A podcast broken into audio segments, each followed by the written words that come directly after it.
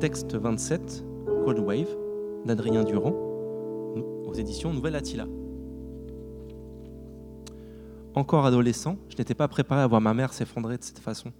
Elle est tombée à genoux sur la moquette avec sa robe en velours et son manteau en fourrure noire. Elle s'est mise à pleurer doucement sans rien dire. Et comme mon père aurait pu le faire, je l'ai prise dans mes bras. Au bout d'un certain temps, je l'ai emmenée dans le salon et je lui ai servi un verre d'alcool d'une bouteille qui traînait sur le buffet, un liquide rouge, du Porto, je crois, ou du vermouth. Enfin bref.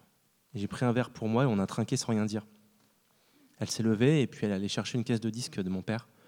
Elle a fixé euh, une des fiches Bristol euh, comme si elle y cherchait l'inspiration. Quand elle me l'a tendue et que j'ai lu quelques phrases de l'écriture minutieuse de mon père, j'ai réalisé qu'ils faisaient la même chose tous les deux, c'est-à-dire critiquer le travail des autres. Sans me regarder, pour la première fois, elle a commencé à me parler de lui, mais pendant des heures. Essayé de boire aussi vite qu'elle pour pas qu'elle se sente seule. Elle me dit Tu sais, un soir, on s'est disputé. On buvait pas mal tous les deux à cette époque-là. Tu étais encore bébé et tu avais le sommeil lourd. Si lourd que tu nous entendais pas, euh, qu'on se criait dessus. Enfin, c'est ce dont j'essayais de me convaincre.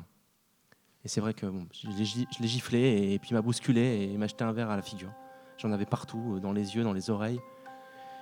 Et le sucre de l'alcool a cristallisé sur mon tympan en séchant. Et c'est comme ça que je suis devenu à moitié sourde en fait. Elle a tendu la main vers ma joue, puis elle s'est arrêtée, juste avant de toucher ma peau. Elle s'est levée, elle a pris ses clés de voiture, elle est partie. Et du coup, j'ai fini par aller me coucher.